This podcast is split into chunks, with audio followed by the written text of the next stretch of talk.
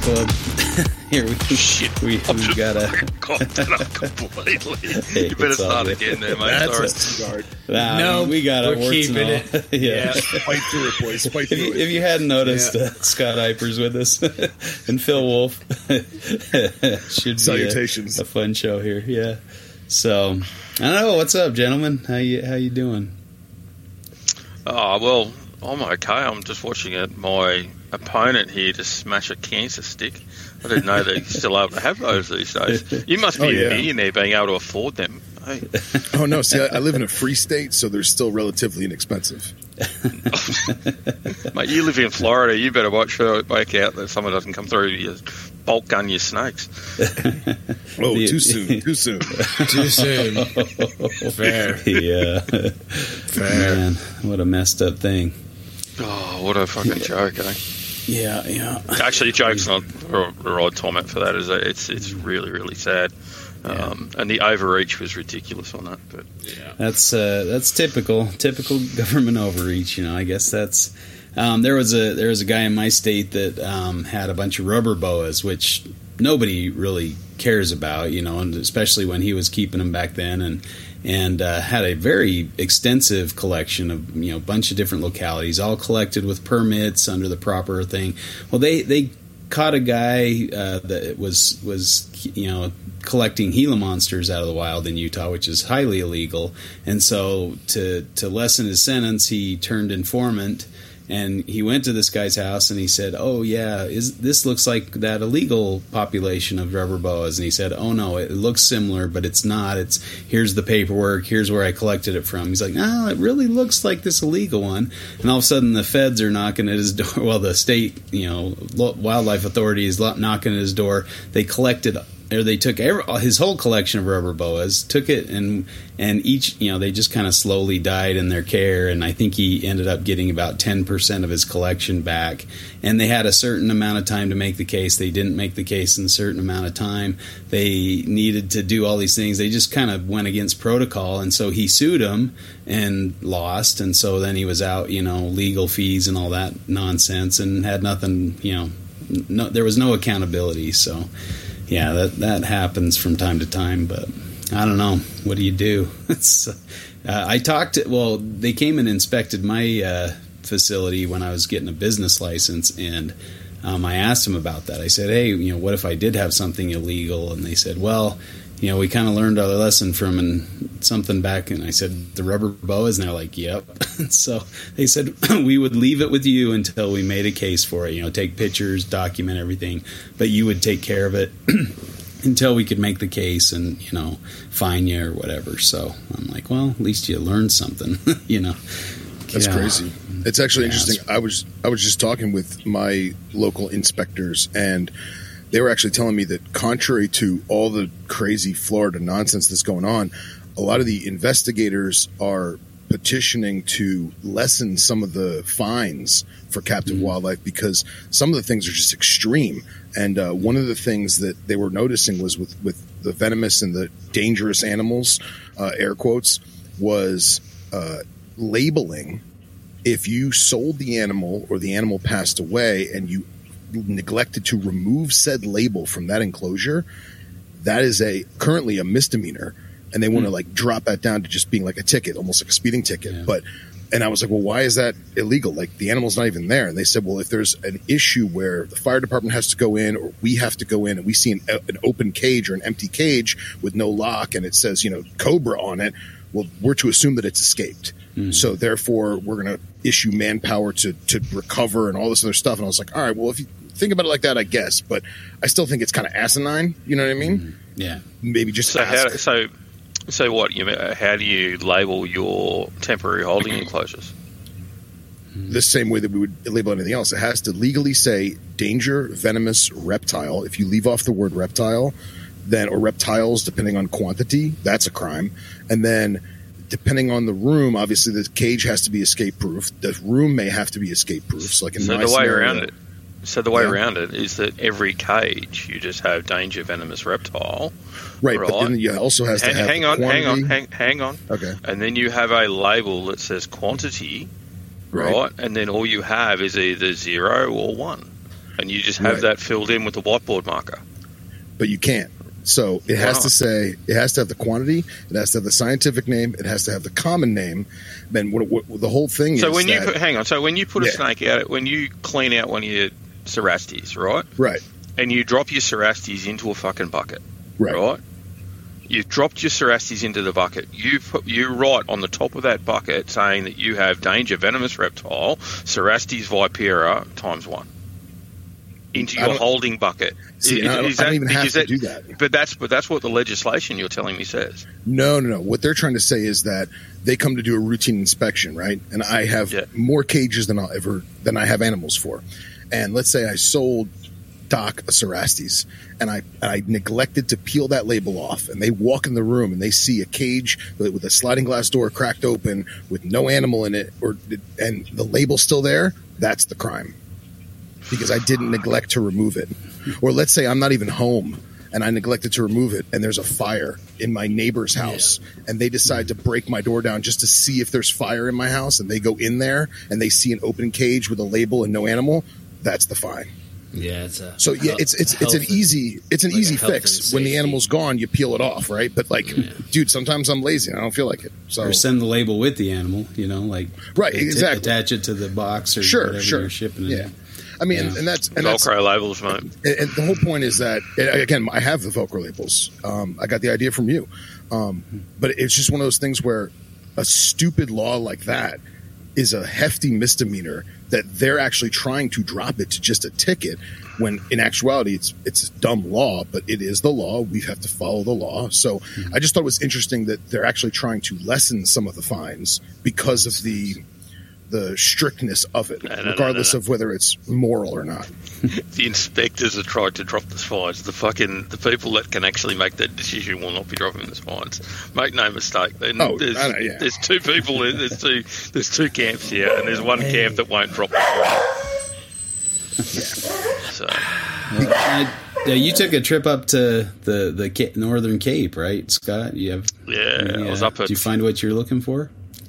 Um, oh yeah, I got I found scrubbies and a few other bits and pieces from up there, but um, I got a, a stunning lesser black whip snake and a few other bits and pieces, but nothing too exciting. I was hoping for some more venomous and a few other. I was actually hoping for some of the. The unusual blind snakes up there as well. So, you know, one of the very few people that does trips for blind snakes, I think, that are around the world. But anyway, Yeah, um, uh, Well, you and Doc have that in common because when we were in West Texas, he was just chomping at the bit to get a Tantilla. Yeah, but Yeah. blind snakes are like a whole nother level. At least Tantillas are like almost like a. At least it's got you know reusable some, eyes. some I pattern suppose. and color and eyes. Yeah, Yeah. yeah, yeah. Blind snakes are the most smell foul smelling things on earth too. I think they're they're horrible. The schwees of a blind snake. I don't know. I've smelt Eric Burke's ass before. I reckon that's probably the most fucking. I'm not going to ask about that story. That's good. That's good. Oh. Uh, that's funny. Well, you got your your herp season's kind of winding down, right? It's getting colder Well, out there. you- not I'm so in, much. North, I'm in Queensland, mate. There's there's no such thing as we just change our herping style. Um, Nice. No, I- it is cooling down a bit. I had to put um, I put all the hay bales and stuff in for the perenties and stuff like that this this week. But then they're coming out anyway, and now just basking on top of their fucking hay bales. But um, yeah, so it's it's getting down. We're getting overnight lows of like um, what would it be? Say. 12 degrees, something like that, mm. and then daytime highs of about 30. So it is Okay. cold, Yeah, but it's heating up in the day. Oh, it's just this time of year, and then we'll, it, it's it'll get down another month. It'll probably get down to about five or six at night, and then mm. daytime highs of about twenty five. So, you know, horrible cold weather, but everyone else is going. That's not cold.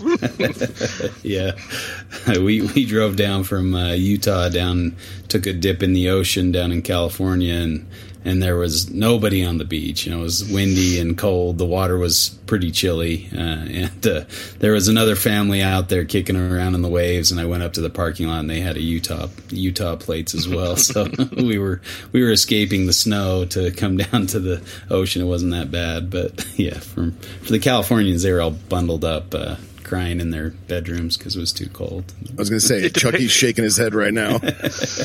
Chuck, yeah, Chuck knows. Every time I complain about snow, he's like, "Why do you think I live in California?"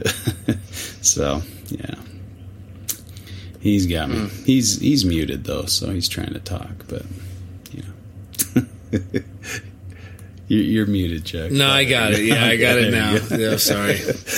I was protecting you all from the from the, the dog apocalypse that just happened here. I had to get Ruby out of here. She started trying to throw up in the living room. Oh, jeez. Fun. Scott, Scott's got his dog as well. Yeah. I'm, I'm oh, keeping my dogs out of here too. They're, they're she yeah. decided to come in and say, "What is that thing? It looks like a it's cartoon." A Jack, it's, a, Jack Russell cross pug. yeah, that's about what what you would expect it to look like. That's a, a bug-eyed wombat. yeah.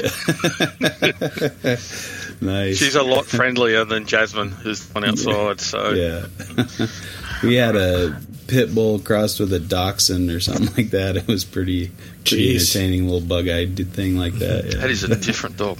That is yeah. a different dog. That's wild. Yeah. Oh, come on, move. Nice. Well, uh, Phil, how's your uh, year going? Uh, it's going. Um, yeah. Critters are the same. I, uh, I, I, purposely, I've never bred pythons on purpose, and mm-hmm. this year was going to be my first attempt at fuscus, and I think they're just too small. They they didn't yeah. attack each other. They really didn't care. They were kind of indifferent, and uh, no locks, no beehive, no nothing, just chilling, no inversion. So, uh, what's yeah. the weight? Uh, I have no idea. I'm just winging it, man. No, they're, they're, realistically they're they're almost three years old, but I kept them real lean. They're probably four foot ish, but maybe I don't know, less than three inches in diameter. Yeah, about that. Yeah, about that. About that. About Too that. small. Too Wait till you get once they get to about that big. Happy days. Okay.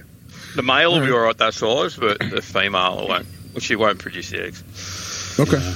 Well, I'm glad it didn't stick. So, but and Liasis too. I, I find Liasis is probably four years at least. Okay. Well, you, you can do schedule. you can do them you can do them younger, right?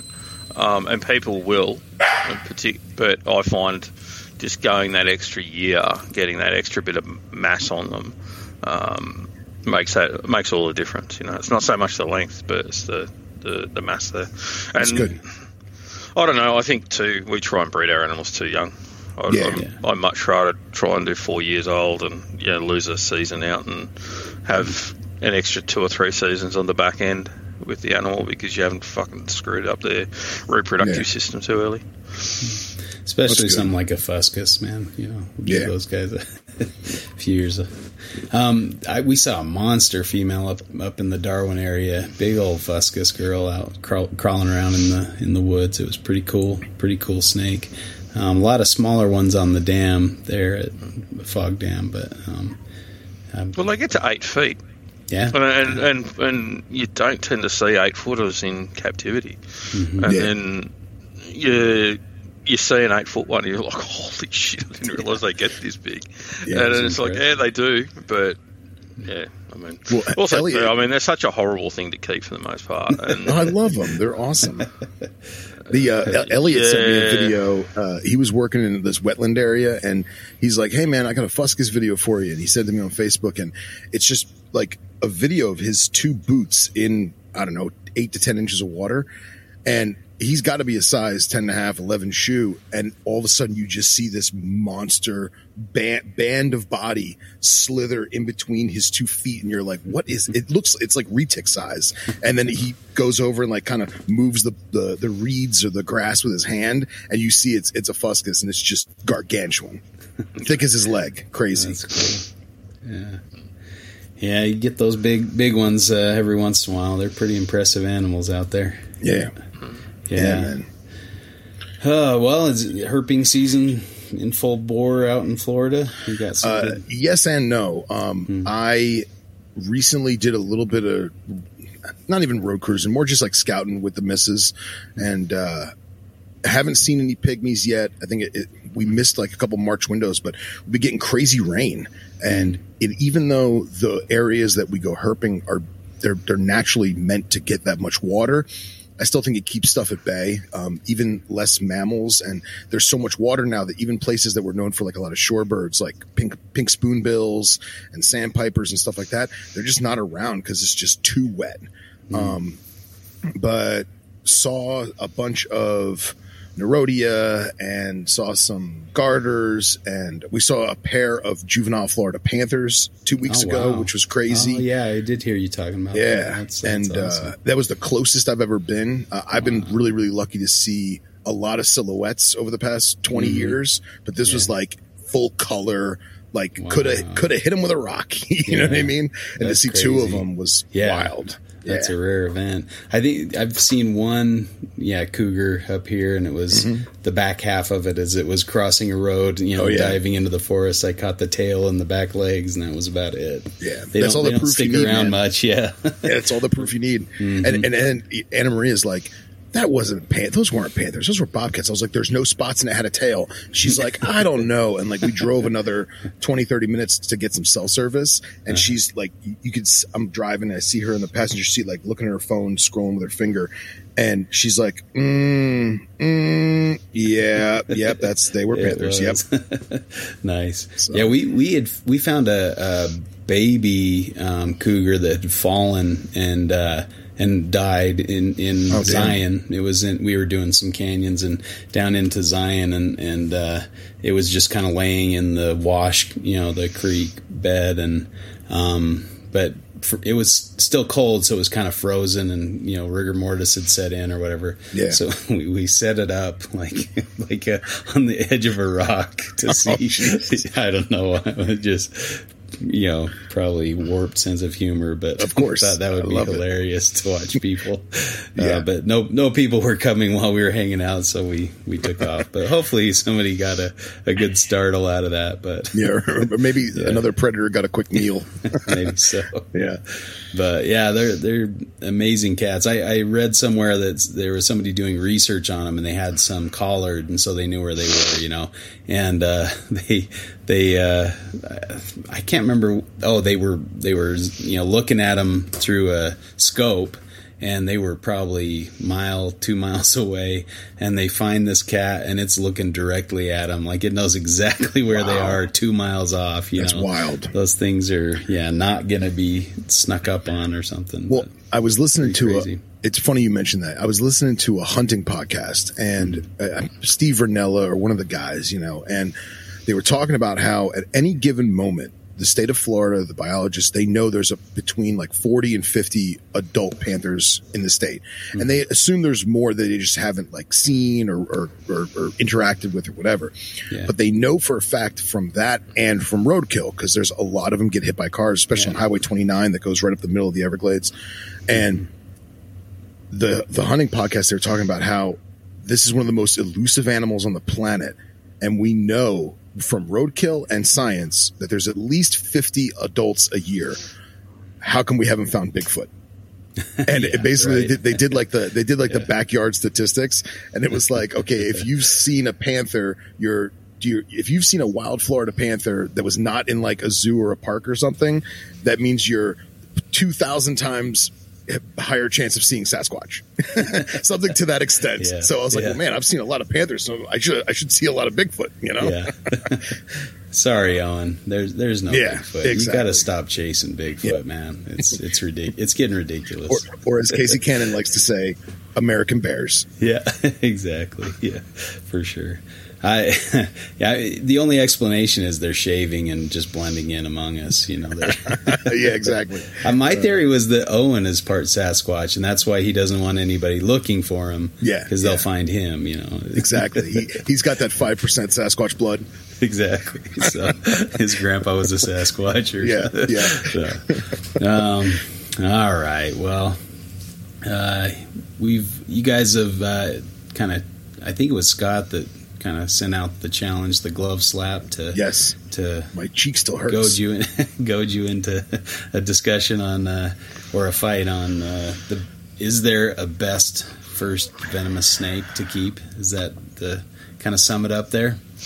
Yeah, look, I, I suppose anyone that's been around venomous a long time is like this is like the ultimate debate that goes around. I'm sure anyone that's been works with venomous has had this bloody conversation at some point in time where someone goes, "Oh, what's the best first venomous to keep?" And someone says, "It should be this," and then they, yeah. So Okay. Well, I have anyway, the, I without have the without answer. without without tipping my hand, yeah. you know, yeah. I, I, I, you know, I've uh, I have my own personal opinion on this, but then I have argued with many a decent person over the years, so I think I know both sides of the argument pretty well.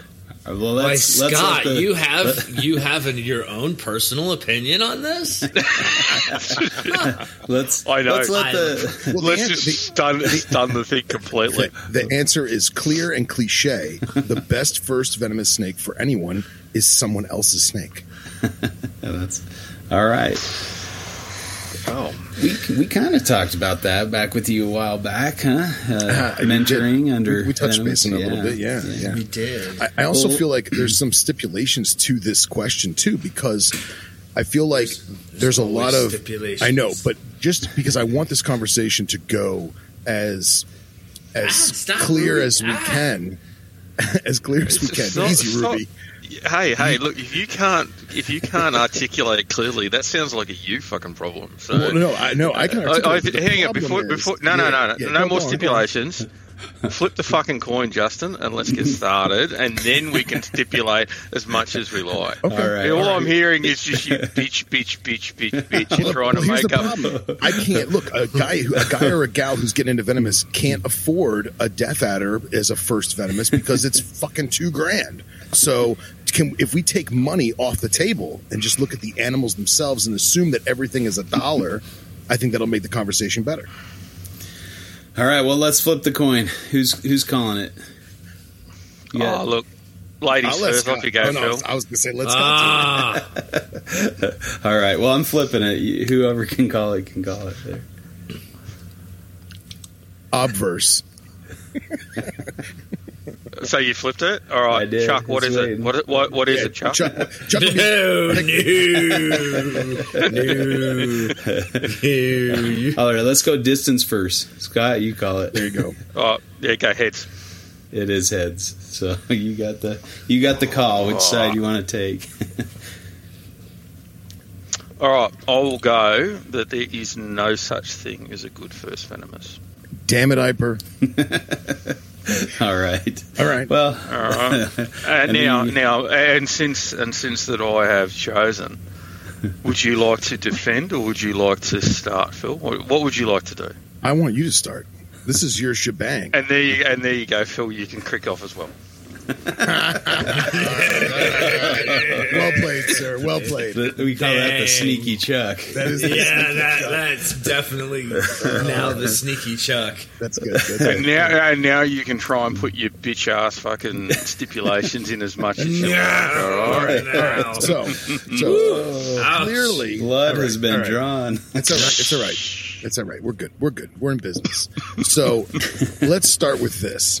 We, if we, so clearly, Scott and his brethren down under don't have access to a lot of the species that many other people in the world have access to, whether it be mm-hmm. because they don't work in a zoo or let, the laws don't permit them to have stuff that's not native or what have you. So, I want to kind of take that and work with it as well as against it.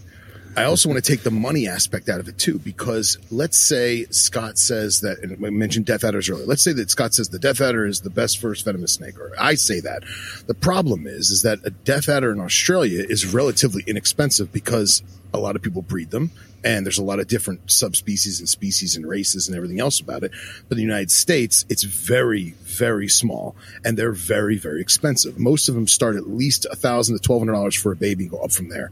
And a lot of people that are getting into venomous may not have those funds allocated for their first pet, right, or their first kept reptile in the venomous regard. Mm-hmm.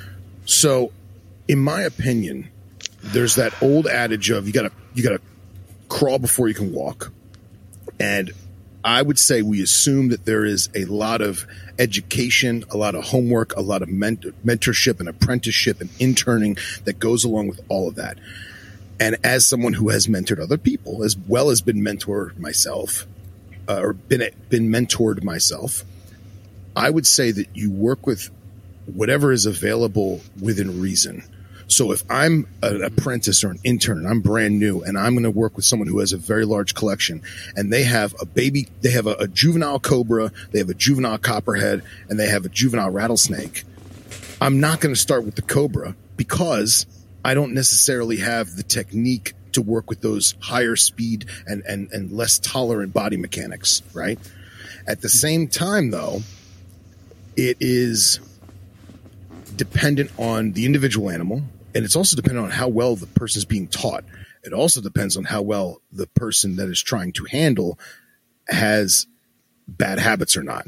Are they already a keeper? Are they already a herper? Have they already worked with stuff that was not in this genre? And are they taking those harmless bad habits and keeping them in their mind, or have they, or do they don't have any habits at all and they're fresh and blank and starting with a blank slate?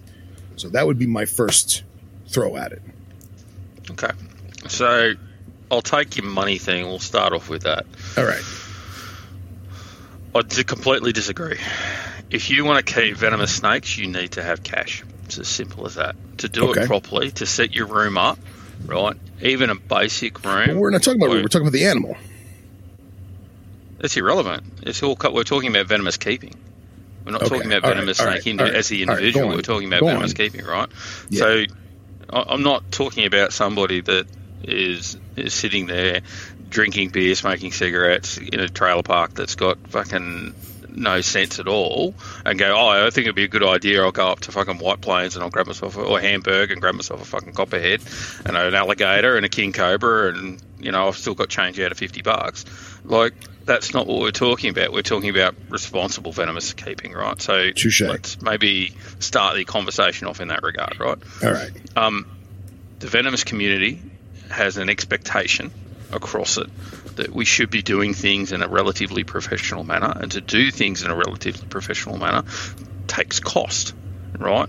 Now, at the very least, you need to set up a room, right? Ideally, a separate building, but hey, a, a room's a room's perfectly adequate, right? But to set up and snake-proof that room adequately, and have cages in it that suit suit the mark, then you're going to have significant costs involved the animal cost is fairly small mm. compared to the room the room setup cost, right? So, you know, you're talking about covering every vent, uh, setting up either a double door system or setting up some sort of fail safe on the door to prevent escape, right?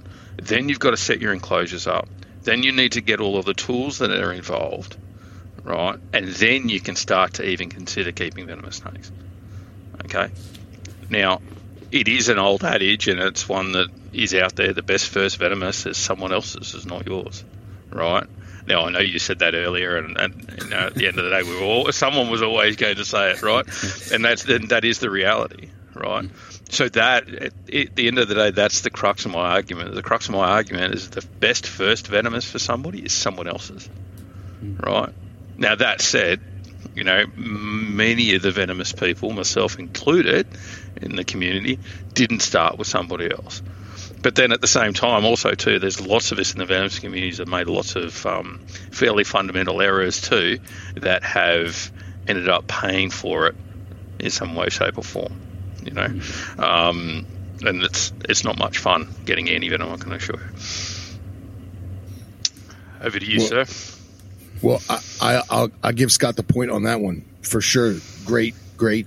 My flaw in that that first initial question is that I made the assumption. We know what happens when you assume. I made the assumption that they already had things set up. They already had hooks and tools and an idea of how they were going to keep it and where they're going to keep it and all that. Because name I, name me one venomous one, one green venomous person that you've ever seen that has never spoken to another venomous person that has all this shit together. Name me one. Hmm. I think I think it's tough because the majority of the they don't fucking that- exist, Phil. well, no, they the don't problem- exist, mate. Well, no, the problem is, is that in Florida, I have to, people have to have all this stuff ready before they're allowed to buy one. While as in a state like Texas that they don't, I haven't really worked with those people, and that's a mistake that I've made in this debate. And that I see, where I see where you're coming from because, it, like I said, in Florida, you can't buy anything until all everything that you said is already done. So they've already dished out all those expenses and stuff. But again, taking my shoes out of Florida, again, point to Scott. If I lived in Texas, I'd probably find a lot of those people. Sadly to say, that was my when I was a kid. You know, we'd be on a backpacking trip or something, and we'd find a rattlesnake, and I'd say, "Hey, Dad, can I take this home?" And I'd take it home and keep it in a tank in my room. And I was a venomous keeper, you know, and I had a venomous snake. And uh, fortunately, nothing ever, you know, no no uh, bites or anything like that ever occurred. But uh, I found out. Of course, that's illegal to, to just collect a venomous snake and keep it in Utah. So I got rid of those snakes, but uh, you know I kept them for probably a good five six years before I, I got rid of them. But, so yeah, that's uh, I think there's probably a lot of people like that out there, especially you know 20, 30, 40 years ago.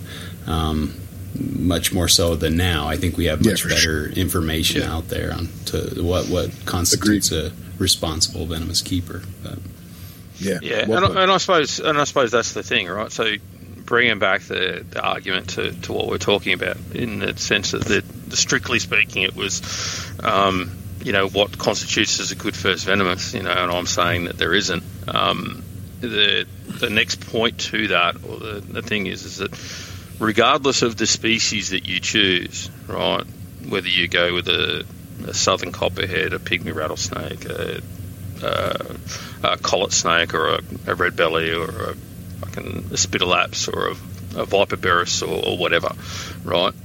Mm-hmm. Regardless of the species you choose, there is always individual specimens that are the opposite to that, right? Mm-hmm. And then there's also the argument that if people are wanting to keep king cobras, and that's all they want to keep is king cobras, the king cobras is their, their main focus in life. Working with a southern copperhead as an as an analog beforehand probably isn't going to help you that much hmm. in regards to how to manage if your end goal is to work with with king cobras.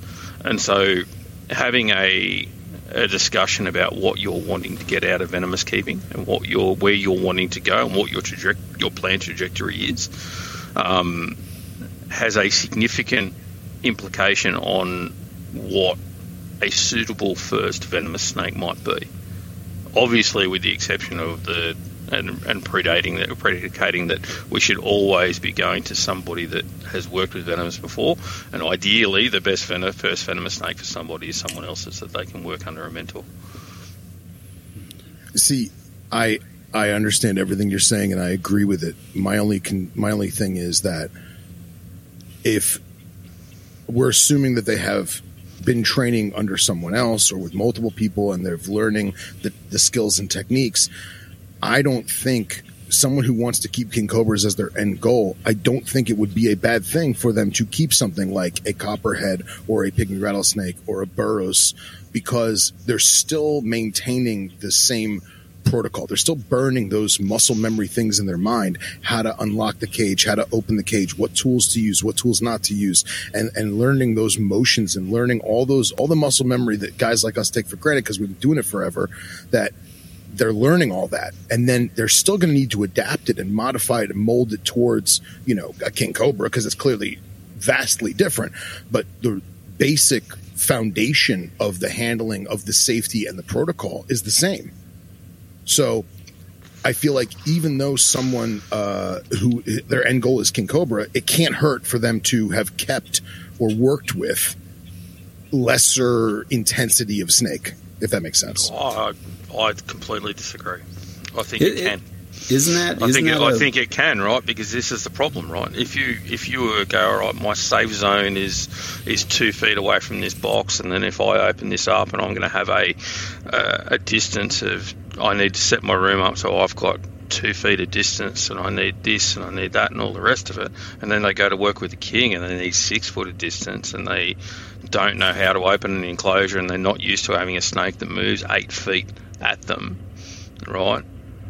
You are now putting yourself in a completely dangerous situation, and the the learnings that you need to have are completely off. You, all your distances are off. Everything's off.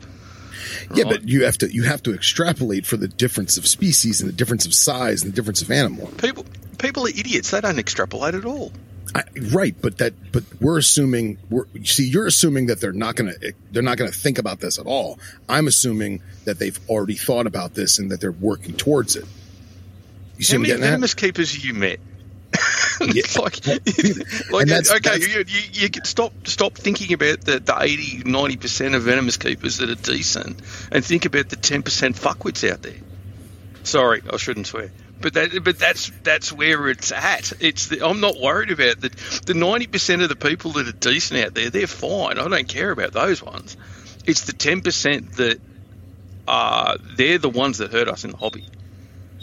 They're the ones that let bloody zebra cobras go fucking walk about for three months and not tell anyone, and they're the ones that cause us issues. True, very true. Right? Yeah, but I, I don't see. How do I phrase this?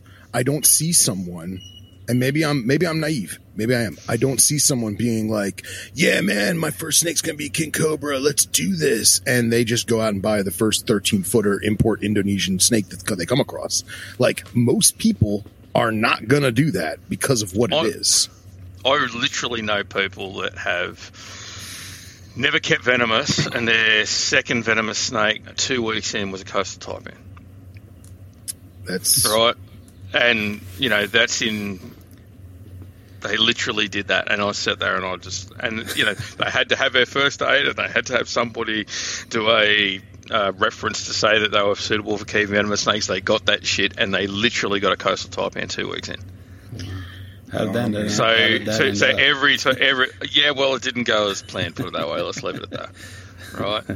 And and so, as much as you say people shouldn't do this and they're not going to do this and all the rest of it, time and time again, people show us that they do stupid shit.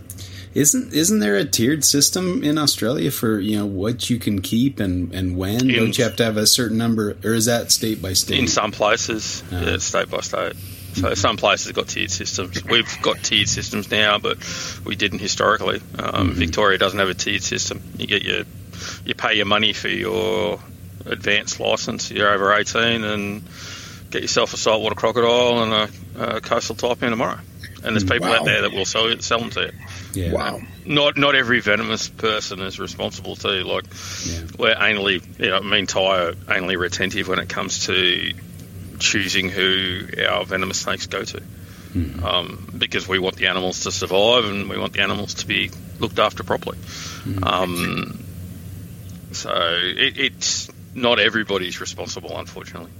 I feel like, and I totally agree with you. I do, and and you're bringing a lot of light to what I was being honestly naive to, and and for that I appreciate it. Um, I just I think maybe because of all the newbies that I've seen over the years, especially in Florida, most of them, if not all of them, had extensive work with a wide assortment of different species, regardless of what their end goal was, and then they they worked up to that. So like someone who again we'll use king cobra because it's so extreme someone whose heart and soul wants to, the end result is King Cobra.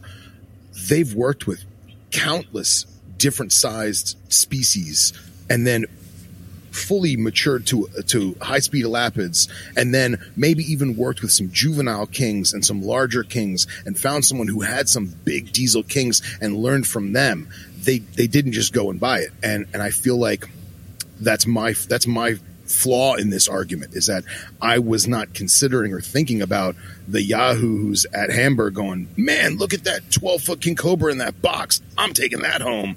I got 1200 bucks in my pocket. So, yeah. But that's, that's how, uh, you know, that's, that's how someone ends up with a fucking tiger, you know? yeah. Oh, for it's sure. the same, and this is the same thing, right? Someone goes, and you see it in big cats, you see it in all sorts of stuff. You know, someone goes, oh, I'm going to bring myself a tiger home, or I'm going to do this. And okay, yeah, it's a, snake that's this fucking long in a box initially, but in 18 months' time, that snake is now eight feet long, nine feet long, and it doesn't go back into that plastic box very easily anymore. And then suddenly you're, you're dealing with an incident because somebody either and there's there's one of two things happen, right? The person either catches up and learns how to deal with it, or they don't learn how to deal with it. And if they don't learn how to deal with it, two things happen then, right? You either have an animal that's neglected, right, or you have a person that gets bitten. It's one of the two. That's that's the reality, right? Um, and so, unless there's a, some sort of support network for the people that are working with these things, um, that becomes an issue. So again, it comes back to oh, I don't think there is a best first venomous. I think it's the best first venomous to someone else's, and then you gain the experience to then work out what your trajectory is going to be. Because you might come into working with venomous and go, all I want to do is keep a king cobra. And then the first time you actually work with a king cobra, or you see someone else work with a king cobra, ideally, right, and that king doesn't behave itself, and it it charges at the person and it growls at them, that person then the might eye. turn around and go, you know what, I don't want to go down that road anymore. True. Right. And I've seen that with people with taipans. I, I used to have people come and say, oh, I want to keep taipans. And I'd pull out a taipan that is spirited, shall we say. Spunky. Right. And you pull out something that has a little spunk to it, and you see the people's face and they go, "No, I don't want to work with Taipan anymore." Right? And you know these things, are, uh, and when you explain to people, is it yeah, okay, you might get antivenom, you might survive, but it is a may. Yeah. It is a might thing. It's not the, it's not a guarantee, right? And then suddenly you're like, oh, actually, maybe I don't want to keep those things anymore. So, um, so, so if, yeah. if only about ten percent of the venomous keeping population is, is you know, are, are, morons, and you know, the the rest of them are, are doing things the right way, or hopefully, yep. you know, moving in the right direction. What?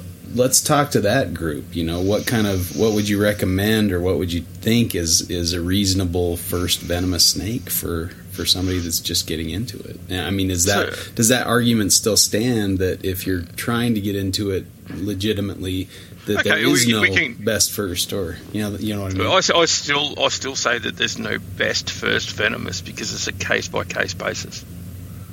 Yeah, but it's you, still you a case also, by case basis. You can also right, argue that if you're if you have someone who's completely novice and that maybe they've worked with a little bit of harmless stuff, I don't know, corn snakes, ball pythons, whatever, and they want to dabble to see if they really like it there I would much rather have them interact with a copperhead or a pygmy rattlesnake or a death adder than I would say a baby cobra or or an adult western diamondback. You see, or, or an adult Collett's. You know what I mean? And I feel like even those species are more tolerant of us, especially someone who doesn't know what they're doing, than say there's, species that aren't. There's species out there that pro- that provide less risk for the most part to people, right? And that they would be more applicable, more applicable as a first venomous, right? But what that species is for me versus you versus Justin versus Chuck may all be different. Sure, and I'm not even talking about toxicity. I'm talking about like riding a hook or general husbandry, how how how easy it is to feed them, opposed to other species that need more uh, attentiveness. And I feel like it, someone who wants to end goal taipans, it would dynamically behoove them to start with something that will ride a hook and eat every time and work with that for a while, whether it be someone else's or theirs, uh, whether it be a copperhead or a cottonmouth or um, uh, cerastes. You see what I'm saying? And then they say, see, you know that's what? interesting, right? So you're saying, so all right. So I'll ask a question here from based on what you just said. Then, sure is you if you're wanting to get somebody to learn, you want uh, them to start with something that rides a hook. Uh, if they have no idea what they're doing, absolutely, because I want their experience. Wow, I'm the exact to opposite. be a good experience. No, the I'm the exact the, opposite. So, so, right? so, so I, hang on, hang on. Let me finish. Right, go on, right. The exact. You want somebody to be able to deal with something that's a problem. You're dealing. Eventually. You're getting people. no, no, no. You're getting. You're wanting people to deal with problems, right? Not the not the the easy way out, right? Yeah, I could hand you a death adder that sits on a hook every day of the week, right? And then you'll you'll have the pre misconception, and it is a misconception that you know how to handle death adders because the death adder that you handle sits on a fucking hook. Yeah, but Right. you're, you're, you're if I of it- give you a death adder that's like a piece of wet spaghetti that is never going to sit on a hook, and you learn how to hook that and many, learn how to manage that snake, right? Then when that death adder that usually sits on a hook sits on a hook, you're like, oh well, this is easy. But you still have the tools and the ability to work with the animal that doesn't want to sit on the hook, because that death adder that always sits on a hook won't sit on the sit on the hook one day sure, right? Sure. And if But you what- don't have the ability to be able to do that, right, and deal with that snake, then you just shot yourself in the foot. Well, all right. So let me say this: I don't know how the driver's license system is in Australia, but let's assume you have a 16 year old human being, okay, who has driven with their parents, who has driven in a car with friends, who has been a passenger in a automobile their entire 16 years. Do you say, "Hey, here's a set of keys. Let's go to a parking lot and learn how to, you know, idle the car and put it in drive and maybe shift and use the clutch and whatever else and learn in a in a controlled environment in a parking lot?" Or do you say, "Here's the keys. Start it up. You're on the side of the highway. Traffic's booking it. You know, 100 kilometers an hour. Figure it out." Like, no, I want to start them off with a controlled scenario in a parking lot and then say, oh, yeah, you didn't know that if you let go of the steering wheel, it's going to move on its own. It's going to right itself. That's the same way that I'm looking at it. Yeah, they Yeah, may but, the, have. but the controlled situation here is the species that you're choosing. Right. No, but the right uh, the species that I'm choosing, as well as the individual animal that I'm choosing, because I'm not going to give them the wet noodle right out of the gate, because I don't want their first experience to be a negative one. I don't want them to get frustrated. I want them to to learn Oh, basic mechanics. Yeah, see, I want them to learn basic mechanics and and and and learn the muscles and the techniques and the thought process of how it's going to go. And then eventually, once they've gotten pretty good at that, then we'll give them the wet noodle and say, "Look, here's the same exact animal that does not ride a hook, and now you need to have a container within a container because it's going to slide right off, and you may need to have rubber tip forceps or two hooks or whatever it may be, and work their way through that parking lot before you throw them on the highway." You see what I'm But saying? didn't you say? But didn't you say that these people already have exposure to snakes? Well, and that's the thing is that they may have exposure to snakes, but that may not be anything. That, that may be as simple as I have a corn snake in a 10 gallon fish tank, and my extent of handling it is reaching in and picking it up and taking it out. They're not using tools to open the enclosure. They're not using tools You can to you can do the- that. You can do that with venomous too. It's- Yeah, yeah, You yeah, make a mistake, it's a problem. Yeah, but and I see what you're going. I, I a thousand percent see what you're driving at. But for me, if I'm if someone is has bad habits from keeping harmless or no habits at all because they've never kept snakes or kept reptiles before, I can't just give them the keys to the Maserati on the on the shoulder of a fast highway and say, "Knock yourself out, man." See, You know? the thing is, right, is that if you're working with venomous, right, you should be you should already have some clue as to what you're doing, right? And so you should already, be if you from a captive point of view, you should be working with non-venomous snakes beforehand. And so when you're saying about in using your analogy, they should already be able to drive a car. But see, that's the thing is that there's. I would rather teach someone who has never driven a car before and has no bad habits than someone who has been driving wrong for 20 years. You know, and I used to get guys in the in the in the pet shop because we used to do the venomous classes in the pet shop, and I'd be like, "Hey, man, I've kept boas, I've kept pythons for like 10 years. I really want to move on to venomous. I kind of want to, you know, expand my horizons." And I'm like, "All right, cool. Show me how to take out this, you know, rat snake, you know." And they just do everything wrong. And I say, all right, cool. Now let's go do it to this pygmy rattlesnake. And the mindset changes, right? Because they know it's dangerous. They know it's actually dangerous, but they have so many bad habits that are very difficult to undo that they, that it takes them twice as long to, to undo them, to, to learn the correct technique in the correct proper way. So I would rather train someone who's never kept a pet snake. They've only had lizards their whole life than someone who has kept boas and pythons and harmless colubrids personally. Hmm. I don't So you're disagree. Yeah, I don't you- disagree that you, you it, it's easier as a trainer training somebody that's a blank slate, but that doesn't mean that they're a better. They're necessarily going to be a better starter. Does that exist though? I mean, are there people out there that just go, "I only want to work with venomous reptiles," and so they're waiting to, to From a start catching that po- journey? Or From a catching point of view, yeah, definitely. I teach people all the time that are completely green. Yeah. You know, so when I'm teaching people in the industry how to how to catch some of the most toxic snakes in the world, I suppose, um, you know, I'm teaching them, and they they have no interest in working with snakes, and they're actually really easy to work with. They're really easy to teach because they listen to what you actually tell them to do. Um, But working with a venomous snake in a in a wild situation versus a, a captive situation is very different. And Yeah. you know, the reality of it is, is that if you work with venomous snakes, right, and we, and I, I don't really care which which species it is, in a captive situation, at some point in time, you need to use these things, your hands, right, and you're going to put your hands on that snake at some point, right.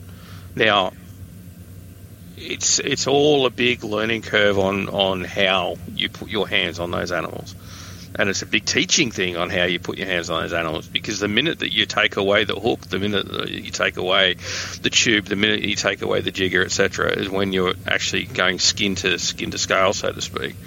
That's when the the the risk level completely heightens, and that's where I start to look at you know best first venomous. That's where it becomes an issue because one of the you know people say death adders are a good first venomous in Australia, and they I've heard them say it overseas as well. You know, you want to get into keeping venomous, you know, death adders if you can get your hands on them because they used to be cheap, right, Phil? They did used to be a fifty dollar snake. Sure, time, absolutely. right? Papua New Guinea would retail for 150 bucks. Not anymore. Right, so they, yeah. uh, yeah, but they used to, right? So they used to be a fairly cheap animal. Um, death adders are great. They're a great, easy venomous snake to keep when everything's going right. Right, but at the moment, you know, I'm currently me and Ty are force feeding a shitload of baby death adders at the moment. We're putting our hands on them all the time.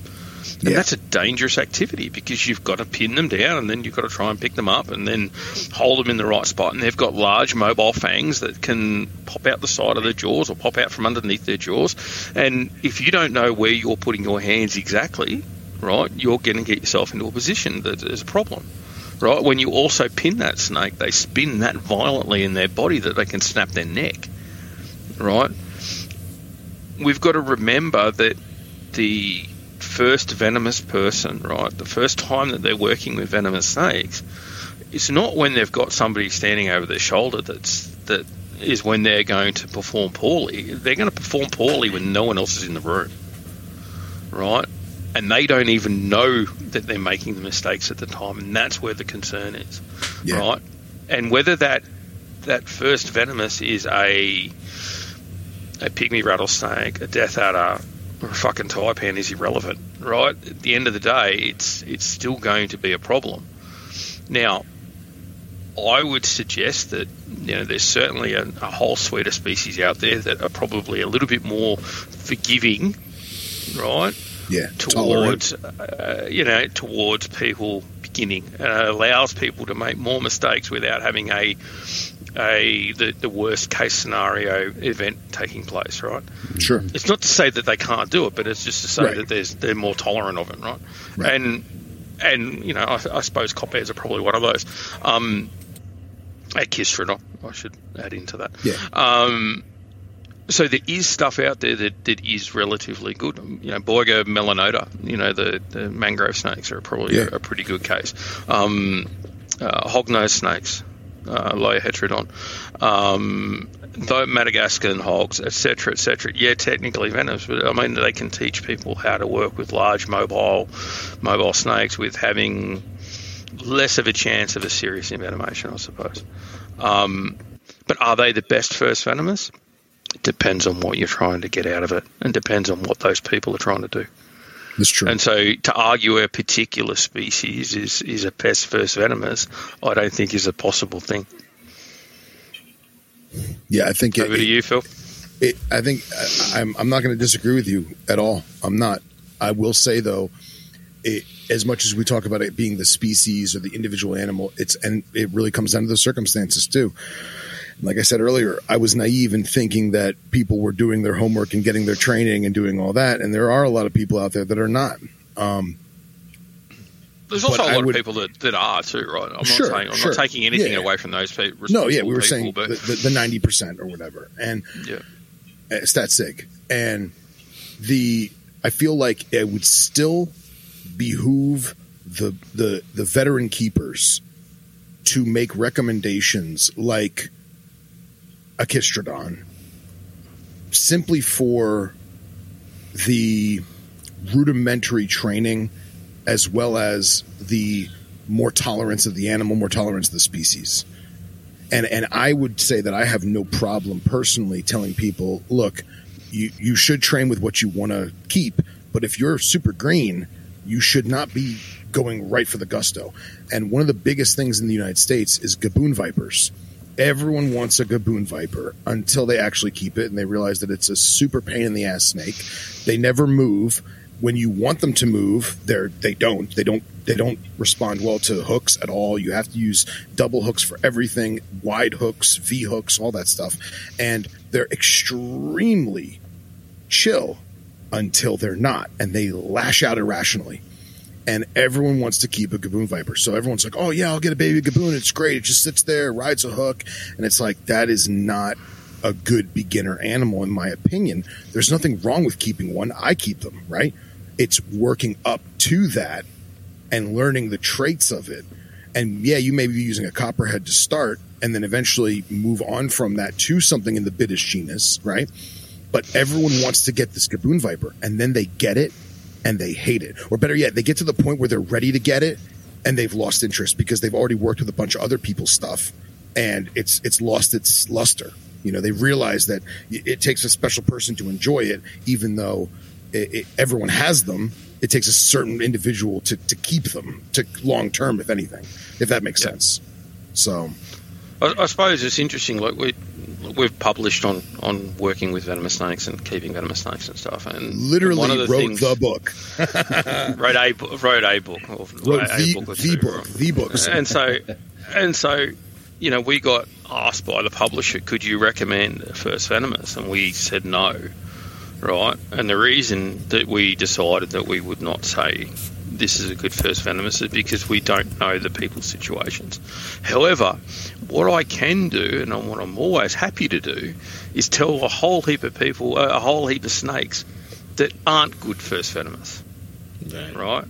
Very and well so said. I can, I can tell you a heap of stuff that is not suitable as first venomous, but I can't tell you what is what is a, a good first venomous, right?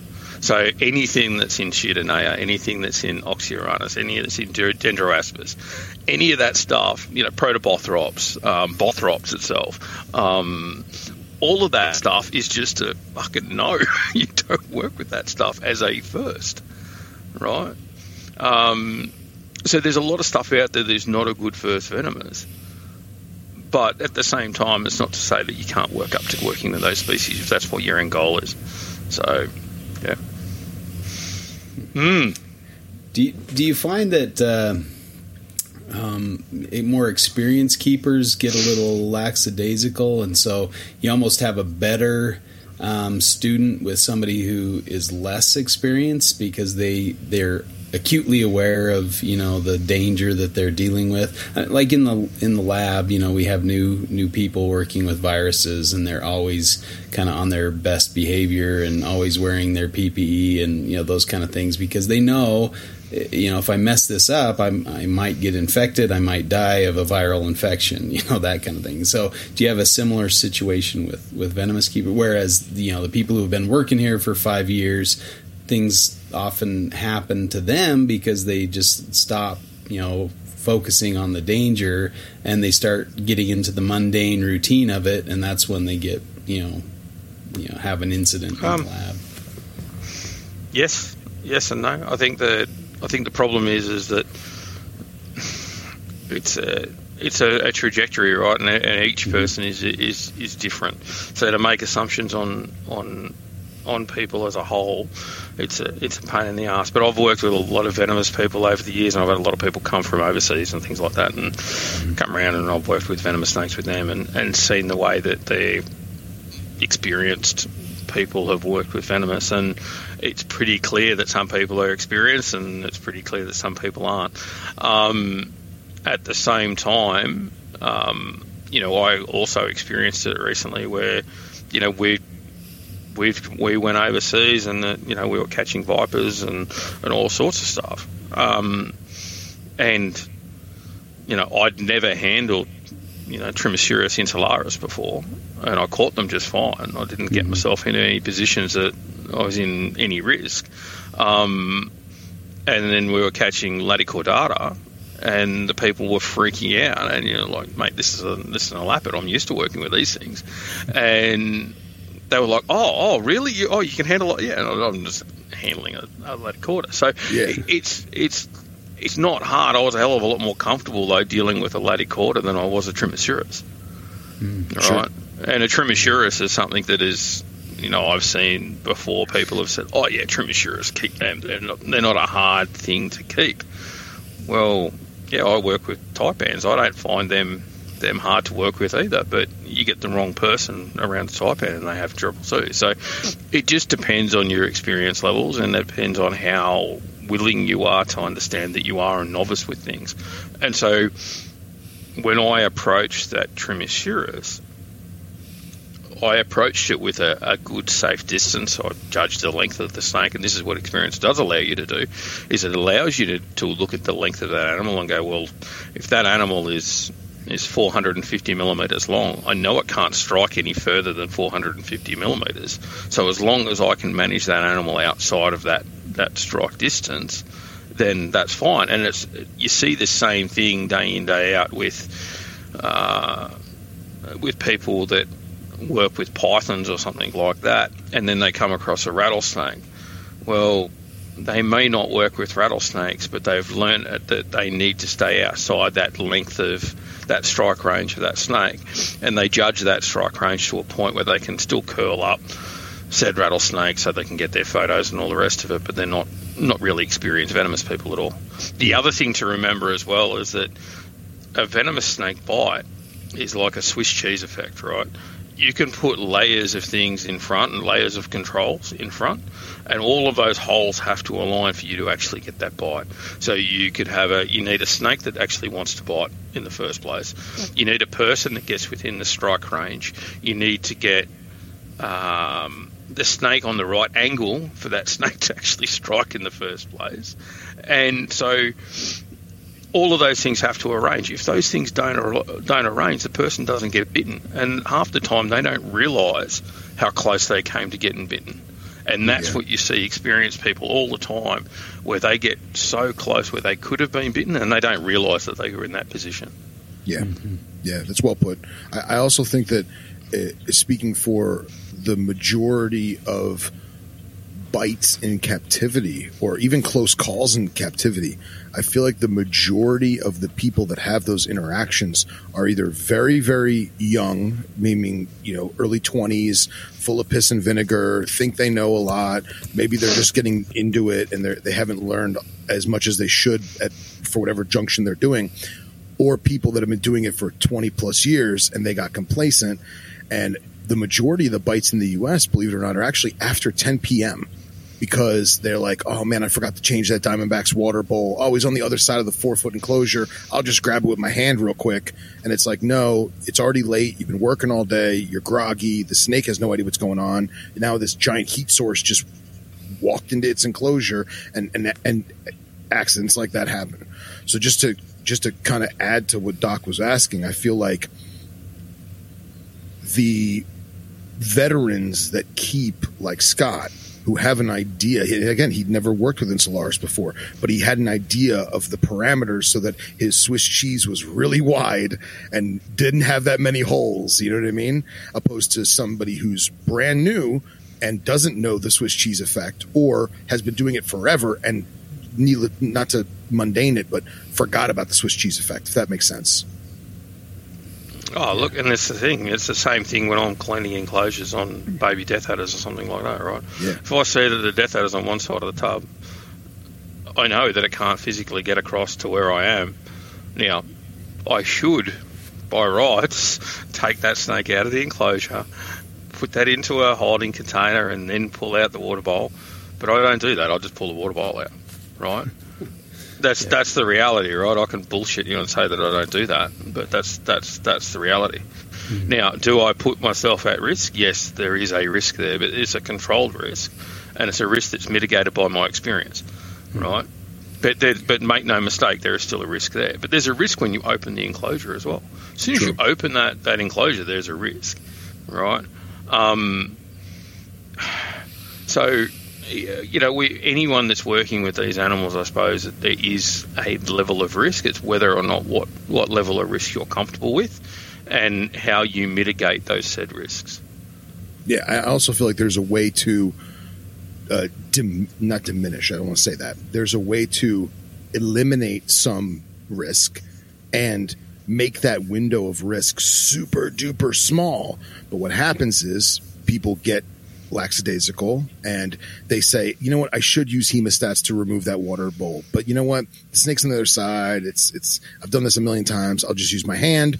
And oftentimes there's distance and uh, sometimes there's not. And I feel like that goes along with it. And I'm not telling Scott not to do that. I've, Scott's been doing this way longer than me. Scott's a, Scott knows exactly what he's doing. But there are some people that don't and they should have used the hemostats and they didn't. And I so, think that's a fact. So the thing is, is ingrained in our own, in our, in our lifestyle. Every day we use safety controls sure. in our being, right? How many of us have had a car accident in the last month? Any of us? No. But the last time you drove the car, though, you were wearing your seatbelt. Yeah. Yeah. Right. So it's not a um, it, it's not a bad thing to use safety measures and safety protocols, right? And even if they are ingrained and all the rest of it.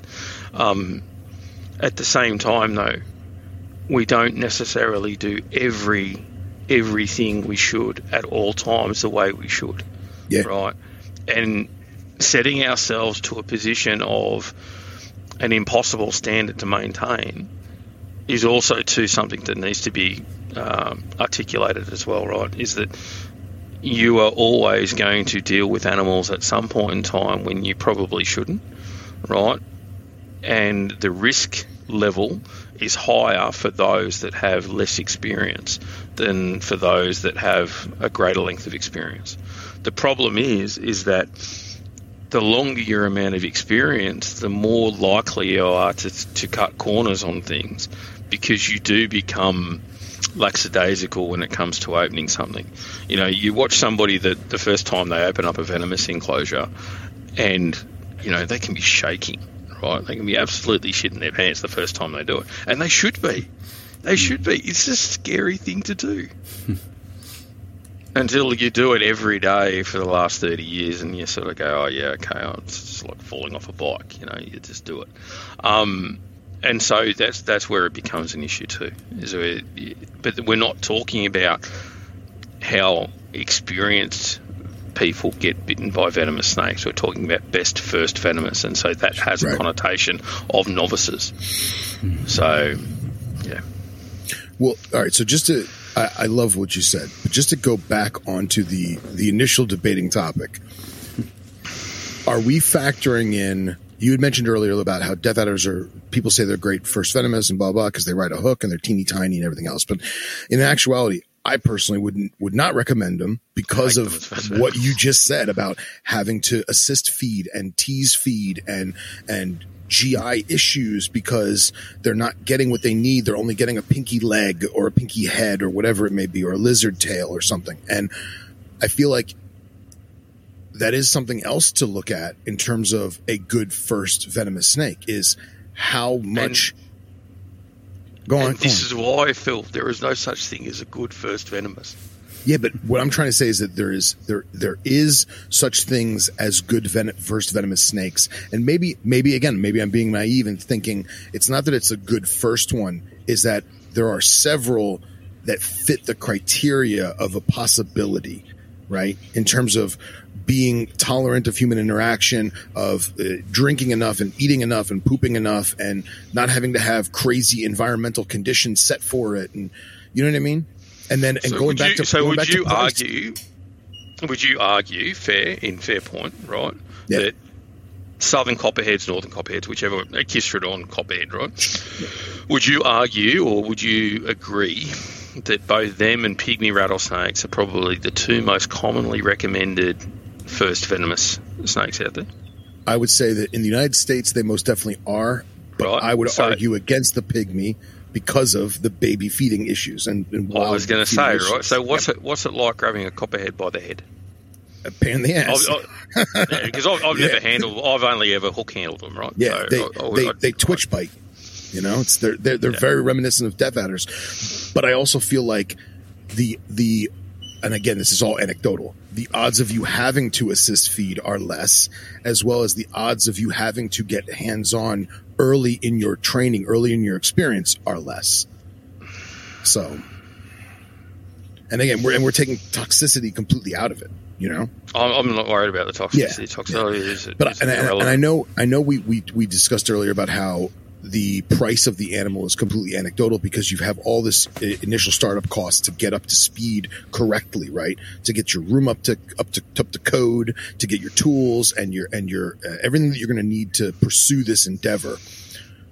But I feel like a lot of people that get into this, they are not made of money and as much as they want a death adder to be their first one and they took what we said tonight not you what we said tonight of they make they do make a good first snake because that's what i want and that's my end goal they may not have 1200 bucks to dish out for it. So the question is do they just save their shekels and wait and maybe still train with some other stuff or not keep anything at all? Or do they start with something else like a $50 copperhead that they know they can give back to the pet shop or they know they can give back to the breeder and work with that in the interim while they save their pennies it, to get to the end goal of, of Death Adder. I bet they're spending their shekels, is what I bet. Well, and we're also I think I think a lot of creeping in is like talking about you know feeding babies and things. Or we're we're not talking about breeding like first you know an, an early keeper breeding these animals. So you know that kind of takes that out of it, especially for the novice. You know having to Unless worry it's a about wa- assist feeding. Unless it's a wild caught snake Sure, yeah. that has a clutcher, but that gives birth. Well, hopefully they would say, "I'm too novice for this. I'm going to turn this over to somebody who has more experience." You know, and we can we can hope. you would hope so. We can Anyway. hope. Or Yeah. they see, or they see dollar signs going. I can sell each of those babies for fifty or hundred bucks each, and now I can afford my death adder. Yeah. That's true. That is true. that is true. How many I don't know. times do you see? How many times do you see that with pythons as well? Right. Yeah. How many people have come to Chuck and go, Chuck, I want to keep scrub pythons. You know, um, you know, and then you deal with a, a big nasty scrub, and you're like, yeah, I don't want to deal with scrub pythons anymore. so Yeah. it, it depends on on the people, right? So if you've got somebody that's responsible and all the rest of it, then yeah, you're not going to have too many issues. But if you have somebody that's not responsible, then you're always going to have issues, and that's irrelevant of the species. But aren't you always going to have somebody who's not responsible? Well, and I I think too, I mean- like if if you're, you know, if you want somebody to have a good first experience, you're going to recommend something that you know doesn't just like you know for pythons. You're not going to say get a white lip python. They're wonderful, you know, because they Yeah. squeeze on you. They, I mean, you know, they flick yeah, their- and, and I mean, Scott, would you honestly be like, so if I'm like, Scott, dude, I want to get into venomous, what what do you think I should do? Would your response to be truly be, there is no good first venomous and walk off? No, my my fir- my response would be, why? Okay, so so so you're looking at this from like a, a, a And that- a- and that is an end and kind of like an end track, like a, a tract or or more like a goal. Whereas like when I hear this, what's the first venomous? It's somebody who like doesn't know shit. You know what I mean? And they're just like, I don't know what's the best first venomous. Like they don't. Yeah. They're not. They're they're kind of even outside of like the So- so- knowledge track to even get into that kind of like thinking. You know what I mean? And so my response to that, right, when someone comes to me, right, like, well, we can play that out if you like, Chuck, right? If you say No, no, me, no, right, uh, Scott, yeah, what's, yeah. The, what's the first best, best venomous? I'm going to turn around and go, well, what do you want to keep? What are you wanting to get out of this, Chuck? What do you want to keep? Because there is no good first venomous, right? that's the reality. Now, I can teach you how to keep venomous snakes. That's not a problem. But do you want to ask yourself, are you fit to work with snakes every day? Do you want to spend twenty thousand bucks on setting up a facility and getting anti venom and all that sort of stuff, or do you want to turn around and go, "Hey, it's cool that I keep a rattlesnake"? Right. Yeah. Right. And, and, And that's that- and that's- percent and- correct. and that's how you how I start that conversation, right? Yeah. Now, if that person is is half serious about it, they turn around and go, "All right, well, I'm." Uh, Well, can you explain a little bit more? I don't quite understand where you're coming from, and I'm more than happy to go down that road. But if the person goes, "No, mate, I just want to keep a, I want to start keeping venomous snakes because I want to keep taipans," I'm like, "All right, cool, no worries." Well, I'm not the person you need to talk to. You need to find someone else to talk to because Yeah. you're not going to have a good conversation with me, and I'm just going to get frustrated. and I'm going to waste my time. Yeah. So you kind of stratify that conversation to kind of, uh, you know, weed weed out the the people Oh, you're, 100%. you're not, you know. Yeah, hundred percent. I'll talk to anyone about it initially, but if they want to be a fuckwit about it, then I'm not going to waste my time. I'd rather spend time with somebody that doesn't, that actually wants to do it properly. And if they want to do it properly, I'll, I'll spend all the time in the world with them. I'll help them as much as I can. You know, and I get emails literally from across the fucking globe about working with venomous snakes, and I'm more than happy to compose a message and talk to somebody on, on message or talk to someone in person or whatever for as long as they need. And I'll do it for free. It doesn't worry me, right? But at the same time, I don't want to waste my time with the fuckwit. And, and I think and I think that's the, the and it's the same too with you, right? If I said to you, I really want to work with scrub pythons and I, I want to know about it and all the rest of it, and I go, yeah, but I just want to keep them now you're not going to waste your time on talking about the the, the finer points of scrub python husbandry with somebody, right? If you think Right. that there's going to be no value in it, right? But if you think that that person is actually genuine in what they're asking and that they're going to, you know, they've already got Simalia or they're looking to get Simalia and this is how they want to set them up and they're wanting to some information about how they're going to keep them properly or whatever, then you're going to generally be more conducive to wasting, spending your time, wasting your mm-hmm. time, however you want to call it, spending your time on teaching that person on how to work with scrubs so they have a good experience. Because at the end of the day, we want everyone in the hobby to have a good experience. But if people aren't willing to put the effort in, then hey, it is what it is. Yeah. And, the, and there's a lot of that out there, man. I, I mean, we used to have the class at the at the retail store, and everyone and their mother would be like, "Man, when do you do the classes? I want to take a class." And I'd be like, "Oh, we do it on Tuesday. Come Tuesday." And then you just never see them ever again, you know. Or they come two or three Tuesdays to watch, and they're like, "Hey, man, when can I start handling stuff?" Uh, give it time, you know. And, and like they they weed out because it was a, a hot ticket item that they saw on their Instagram reel, and they they're not actually in it. They don't. They're not passionate about it. They just want it for the likes or to say that they have it, and that's not the people that you want to interact with or work with. You know? It's always a good question to ask them: Do they like their fingers? Yeah, yeah, Yeah. Do you like them? Do you like these fingers? If you don't like these fingers, then you keep working with venomous. yeah. you know, and it, and particularly with new people, right? Because if you make a mistake, there's you know with some vipers, there's a chance that you are going to lose those fingers. Yeah. Right. or do you like your house? Yeah, do you like at Do you like your house? You know. Yeah. Oh yeah, I like my house. Oh good. All right. Well, have you got hundred thousand dollars in the bank? Because that's what it's going to cost you for any venom. Um, so you start going down those roads, and then suddenly the people that are really interested in keeping venomous start to really Yeah, go down. absolutely, absolutely. Hmm. Yeah, Well, I think we've done this to death. Yeah, I think this is a good kind of a natural stopping point there. Yeah. yeah, Well, I appreciate you guys your insights, and that was some, uh, you know, definitely some good points and, and things to consider there. So thanks for uh, coming on and discussing that. Yeah. Thank you. Um, we kind of like Thank to, you, Philip. Yeah. Thanks for both coming on.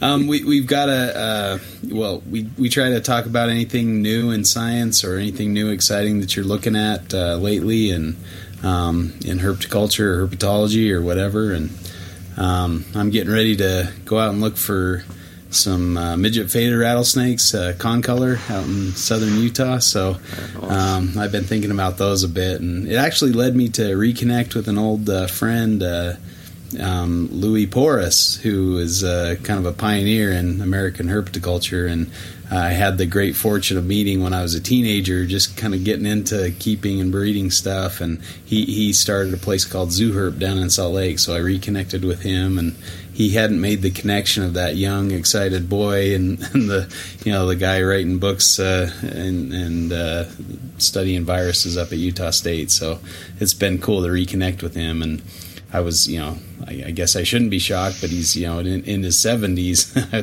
thought he just stayed that, you know, same guy that when I met him as a teenager. But you know, so that's awesome. Unfortunately, he doesn't. I, I didn't get him to go out herping with me or anything, but uh, it's been nice to to converse with him a bit. Um, but yeah, looking looking at the you know different aspects of uh, midget fader rattlesnakes, and there's a population maybe two or three hours from me up in Wyoming that's kind of a little uh, kind of the northern extension of the of the habitat. And reading an article that Louis wrote about concolor up in Wyoming and how they're like you know out on these very very cold nights and just kind of cruising around, not not very uh, defensive or, or you know at all, and um, kind of gets me excited. I want to go check out that population, drive out there and see if I can find some to just watch and see what they do. But That's what awesome. a cool cool snake for sure. So I've, oh, I've yeah. seen them down in southern southeastern Utah, and they're um, seen them a few times. I actually kept one as a kid. I, I was on a backpacking trip and we found a, a little juvenile that just had a button and I asked my dad. He let me take it home, and I kept that for five or six years. And um, it was a beautiful snake, but that thing never settled down. It would always rattle when I came into my room. It would just start buzzing, you know, so kind of crazy. But yeah, really cool snake. So hopefully awesome. we we get to find a few and uh, get old uh, another bucket item for Nipper. I think yeah. that's what he's most excited about. So we'll see see if we can find him one. But that's gonna be awesome. Yeah, it should be a good trip. Any uh, new stuff you guys been uh, reading or any new discoveries you're, you're aware of? no, I uh, I've been trying to find papers on uh, monotypic genus from South Africa called Macrelaps, which is the mm-hmm. Natal black snake. I uh, I got one, and uh, oh, nice. it was it was imported to the United States legitimately, and I guess people didn't realize how venomous it was and I had friends message me saying, "Hey, uh, we have this thing. Is this like spicy?" And I said, "Yes, and I'll buy it. Just I'm coming there right now. I will. I'll take it." And uh, I got it to eat two pinkies so far, and I'm setting it up the same as I'm setting up the uh, Atractaspis. But yeah. there's just no. There's barely any good. Which, what's that? Which species of macrelaps? I, th- I think it's it, now currently. I think it's monotypic. I think it's it's a microlepid microlepidotus. Microlepidoda. Yeah, yeah. yeah okay. So um, and uh, dude, it, it's incredible because everyone poo poos them in in in KwaZulu Natal. They're like, oh yeah, you pick them up in the garden and throw them in the other side of the yard and. these things move, man. The under under dirt, it's like almost like sandfish fast. It's super incredible. Um, and very, very reminiscent of the Atractaspis, but finding papers on them is very, very slim and fighting any kind of, you know, toxinology of it or like any kind of bite reports, they just don't exist. So I've been like deep diving Google Scholar trying to find stuff of merit. but other than that, man, uh, status quo for me. Nice. Um, Scott? We had, uh, we've got baby Acanthophis wellsi at the moment, and Acanthophis nice. antarctica. Hell yeah! You got the shirt on. Yep. Let me see the shirt. Let's see it.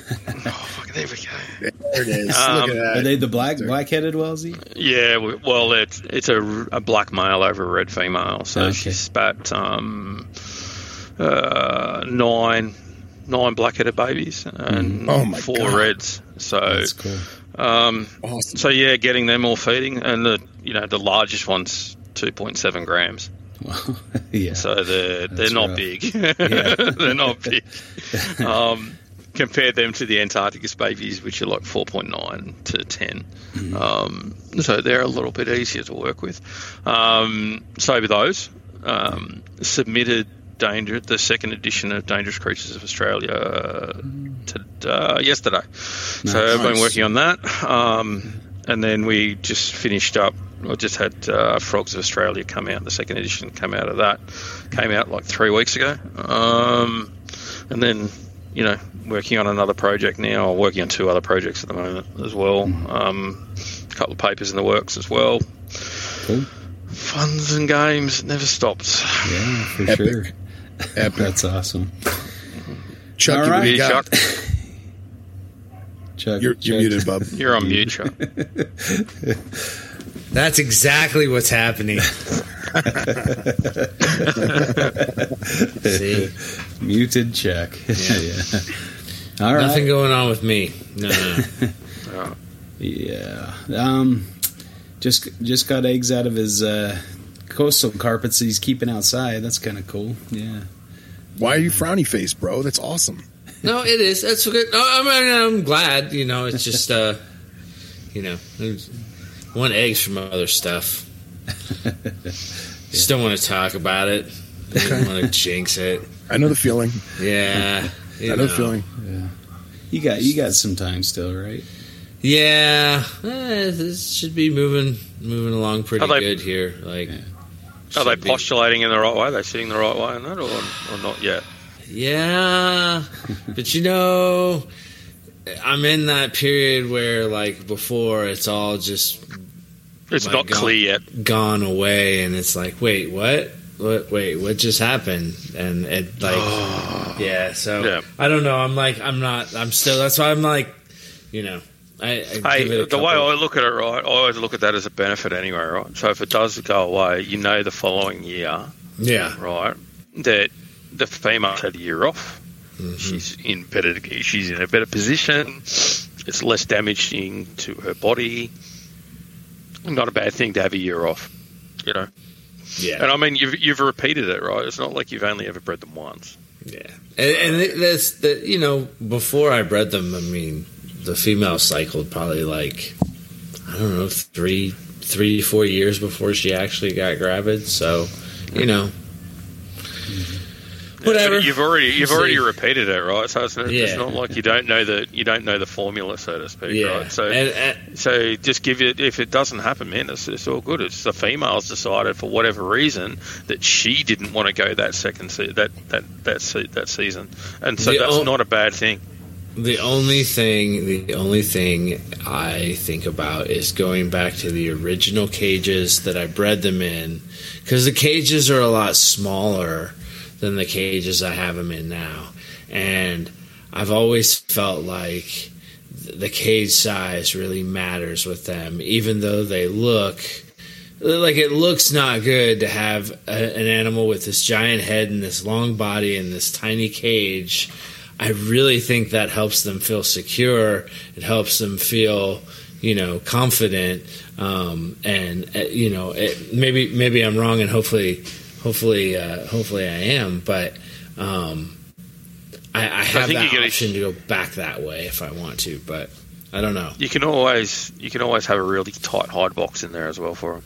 Yeah, So and and if it's a security thing. That's how you get away with it. Have a Yeah. cage that's large enough for them to be able to function. Remember, they breed in the wild, right? Uh, In the wild, they've got a pretty big area to walk around in. So. yeah, and and it's it's weird. It's just like I'm just not seeing the same things that I saw in the previous years, but it doesn't mean that I'm not seeing good things. It's just they're it, things aren't happening the same way as they used to.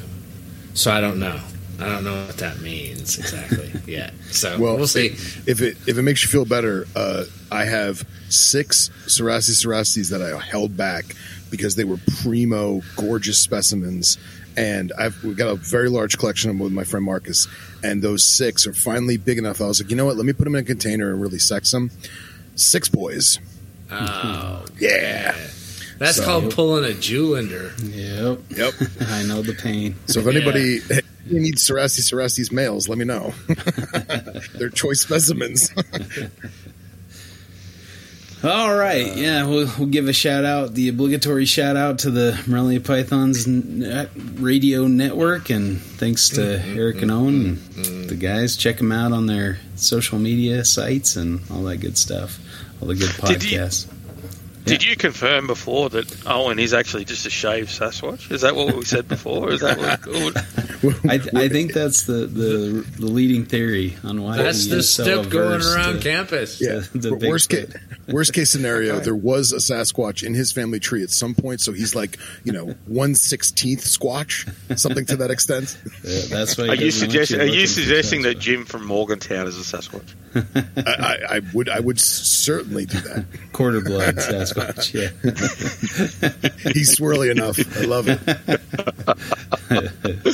Oh, well. Uh, All right. yeah. Cool. Oh man. So so All right, guys. stop looking for Sasquatches. You might find one. Yeah. All right. Well, thanks for listening. We'll catch you again next week for Reptile Fight Club. Later, all you 10% nitwits. Fight Club.